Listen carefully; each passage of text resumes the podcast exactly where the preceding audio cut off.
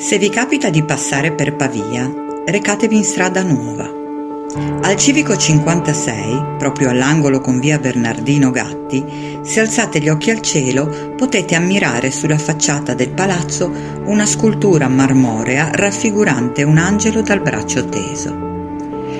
Questo messaggero di pietra indica col suo dito Porta Ticino, a ricordo di un miracolo accaduto molti secoli or sono, che debellò il flagello della peste dalla città, grazie all'intercessione dell'allora vescovo San Damiano. Damiano fu vescovo di Pavia attorno all'VIII secolo d.C. e nel corso del suo ministero la città, così come le zone circostanti, fu flagellata dalla terribile pestilenza. A nulla valsero i rimedi, viste anche le limitate conoscenze mediche dell'epoca, tentati dagli abitanti di quella regione.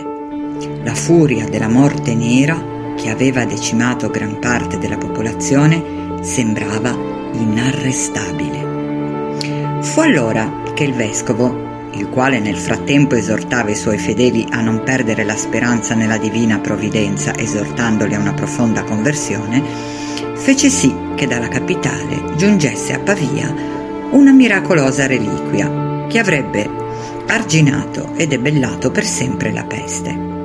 Si trattava del braccio di San Sebastiano Martire, l'arrivo del quale fu celebrato con una solenne processione che si snodò per le vie della città. Secondo quanto riportato dalla leggenda, nella notte successiva alla processione in città furono avvistate due misteriose creature sovrannaturali. Si trattava di due angeli, uno era bianco e luminoso come l'aurora, un angelo della vita, e portava con sé una spada fiammeggiante. L'altro era rosso come il fuoco e si recava di casa in casa percuotendo l'uscio di ogni dimora, con tanti colpi quante erano le persone che sarebbero morte all'interno.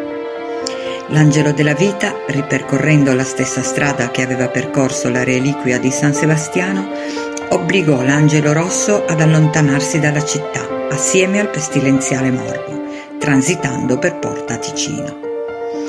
A Pavia si racconta inoltre che lo stesso angelo accorse altre volte in aiuto del popolo pavese.